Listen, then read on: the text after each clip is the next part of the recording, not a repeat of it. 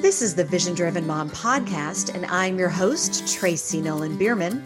For moms, by moms who believe that anything is possible, even in the midst of motherhood.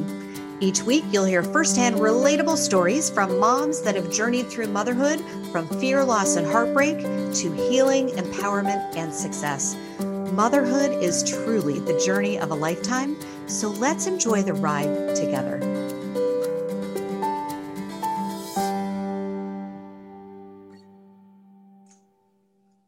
And welcome back to the Vision Driven Mom podcast. And today we have Cameron, Dr. Cam Caswell. and Dr. Cam is a uh, welcome. Welcome, Dr. Thank Cam. You. It's great Thank to have you. Thanks, and it's great. Dr. Cam and I just had an interview on, on her podcast just a little while ago. and now I'm interviewing her. So it's super exciting. it's fun. And so Dr. Cameron, Dr. Cam Caswell. Is a PhD. She's a developmental psychologist, family coach, teen expert, certified professional success coach, an author, and the host of the podcast, Parenting Teens with Dr. Cam.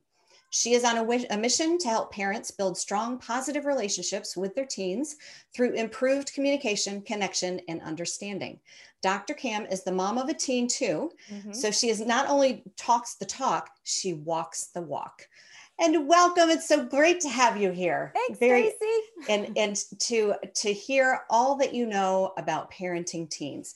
My kids are uh, almost 12 and 13. I feel like my daughter has been a teen since uh, birth. Yes, probably.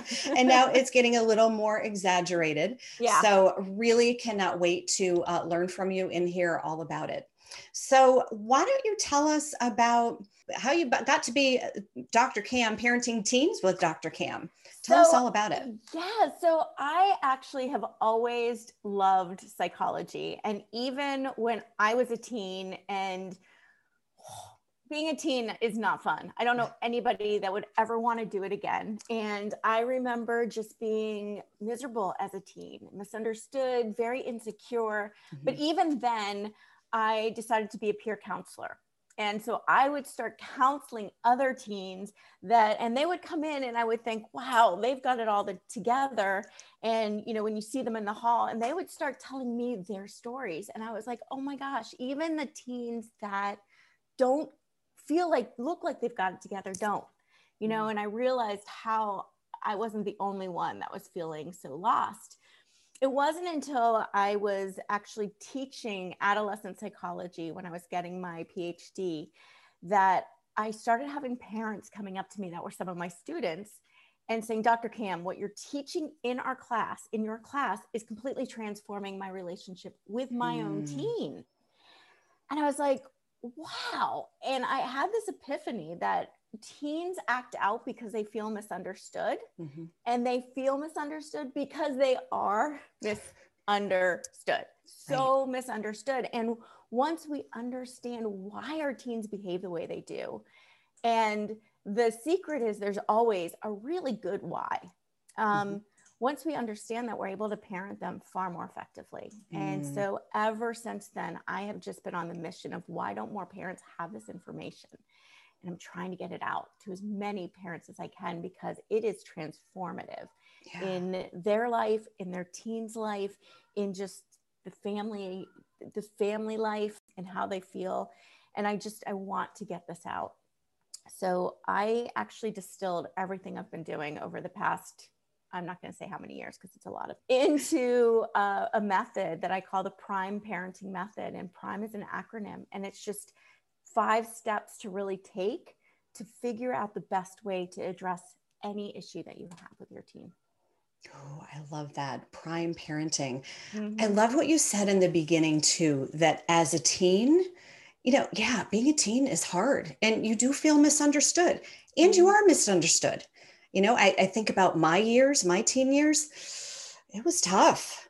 So I love what you said about having that awareness of yourself mm-hmm. and that, mm-hmm. oh, you know this this this is tough and this is you know th- th- these are these are interesting times and that and i'm really really so we'll we'll get into the, the your full your full prime parenting mm-hmm. but you know what? I think I would love to know at least can you tell us the first the first step in your prime parenting? Absolutely. It is actually and you're to like this because I think it sounds it's pretty much right with what you do. Uh-huh. It's defining the problem. P is oh, the problem.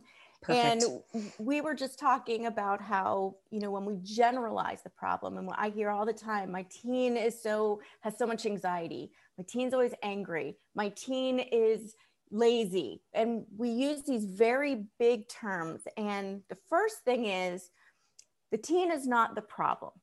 Mm-hmm. Teen is never the problem. We tend to reflect the problem and blame the teen, not necessarily purposefully, but we we do because we don't understand what's going on. But I want to get clear on what the behavior is. The teen is okay. They're dealing with some behavior that we're not happy with, mm-hmm. right? They've developed bad habits. And then honing in on what is the one big problem, the biggest problem that you're dealing with. Because when we're trying to correct them across the board with every little thing, we become yeah we're nagging we're nitpicking and our kids be start to believe they can do nothing right because yeah. all they hear from us is what they're doing wrong and they mm-hmm. give up they yeah. they don't even want to try and it comes across as defiance and attitude and everything else but they're doing it because they feel they don't know what else to do to kind of defend themselves and we're frustrated because we just want them to do what we need them to do mm-hmm but we're ask we're not asking we're telling them in a way that makes them very defensive and we're right. not going to get through to them. So it's really first getting very specific on what exactly do you want to change in your team? That is brilliant. And i can yeah i love that. And it's um, i think back before i started pulling my life apart and i I thought all my problems was everything out there, right? My kids, my husband, my, you know, this and that and the other, and everything that out there. But it what but I wasn't, I wasn't clear, you know. No, it wasn't my husband. No, and it was the way that I was, I we talked about this. It was the way mm-hmm. that I was, I was trying to make everybody do what I wanted them to do. Mm-hmm. I wanted them to be what I wanted them to be. I wasn't allowing and I wasn't clear and I was a mess myself. Yeah. And, and you know, I, and, and I think a lot of times we do bring our own stuff from childhood into parenting. 100%. Yeah. And uh, that is, uh, that's tough. The tough, cause I, I, I remember and just, just different things in making decisions. Is this mine or is this my kids? You know, I had like making that, that, that distinction and that was that was really important and powerful you know before i was just you know i was i was commanding and demanding now like i didn't have to, i'm talking that this is back when my kids were toddlers but but still my kids are 12 and uh, almost 12 and 13 and i find myself i find myself just so what you said doing that blanket you know across mm-hmm. the board mm-hmm. And it's not everything. It's not there it's not it's everything. not and there's actually some damage that can be done when we say mm. that when we label them and even um, when we label them positively with these blanket labels like you're so smart and you're you're so talented because these are basically calling out what they innately are which means they need to be that across the board. So if you're lazy, that just means you're lazy on everything. No, right. they're lazy because they don't want to take out the garbage. You know what? I don't like taking out the garbage too. Yeah, I exactly. would much rather, honestly, TikTok, I could get stuck in TikTok and forget to do something, you know. So we then label them and they start believing it. Mm-hmm. Okay, I'm lazy. So right. they start telling themselves in this negative self talk, they start believing I'm lazy. Mm. And then they start living being lazy and proving you, or, well, if she thinks I'm lazy anyway, then why even bother? Because she calls me lazy. So it's really self defeating for them and for us because we start viewing it. And when we know, when we believe something, we keep trying to find evidence to support it. Right. So if we're saying our teen is lazy and we're telling ourselves our teen is lazy, we're going to point out and find every little tiny piece of evidence mm. to show they're lazy. And unfortunately, we tend to point that out to them too. Yeah. This is so self-defeating. Right. Um, and, and we're not going to solve anything. We're just, we're just piling it on and making it so much worse. Yeah, that's so I, and and yeah, well, I'm I'm looking forward to hearing the rest of the steps because that's great. Okay, so now we know we have to decide, and then what do we do? Yeah, so exactly. I'm super excited about hearing the rest because you know, yeah, what else? What do what do we do next? Can you tell us about a time in motherhood that you either achieved something or overcame something that just felt impossible at first?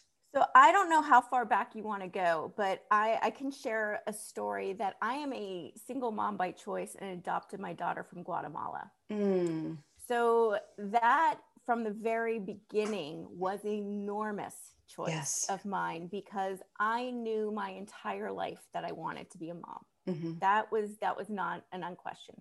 Um, I also am horrible at relationships, and that was Up just- until I mean, now. here's what I'm telling myself, right? Right. this is the message I'm telling myself. But I knew that I wanted to be a mom no matter what. And so I made the decision, and it was not an easy decision that I was going to be a mom on my own. Mhm. And I looked at all the different options and decided that I wanted to adopt. There's so many children out there that need homes. And so that I, I put the line in the sand and I'm saying, I said I was going to do it. And the amount of support that came, Mm. not just from my family, not just from my friends, but people I didn't even know was astounding because I think a lot of people want something and are too afraid to do it because Yeah. they're worried about all the what ifs you know how are you going to do this what are you know how are you going to do be a parent on your own and it i didn't let that stop me. I Mhm. didn't let the fear of all the negatives that could possibly happen stop me. I just knew i was meant to be a mom and there was a baby out there that was meant to be my daughter. And oh my gosh the my daughter is now 14 years old. She and i have this phenomenal relationship. It looks like And- it, yeah. oh god.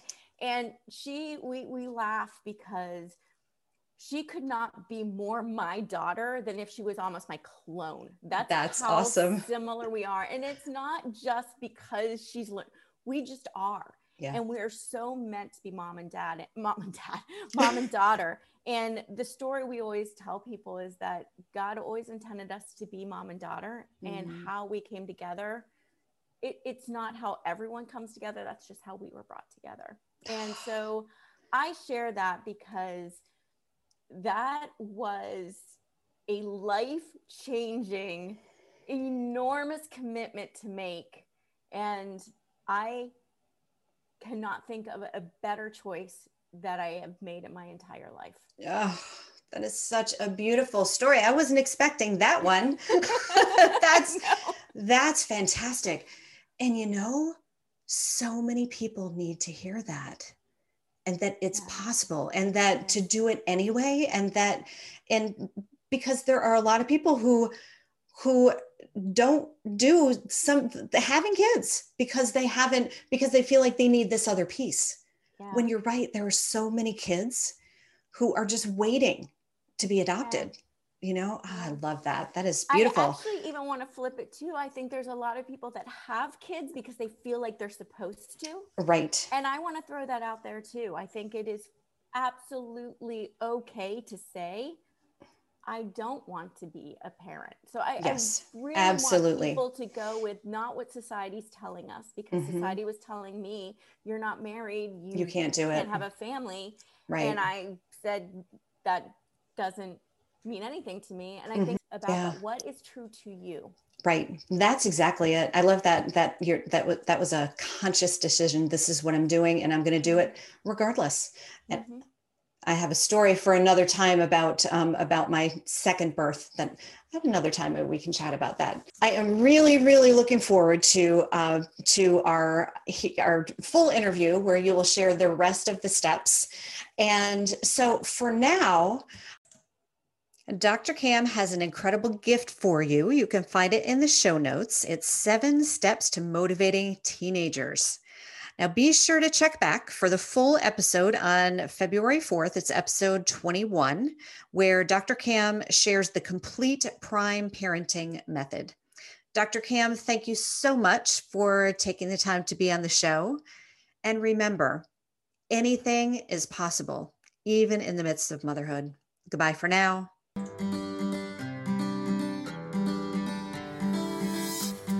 Thanks for listening to this episode of Vision Driven Mom.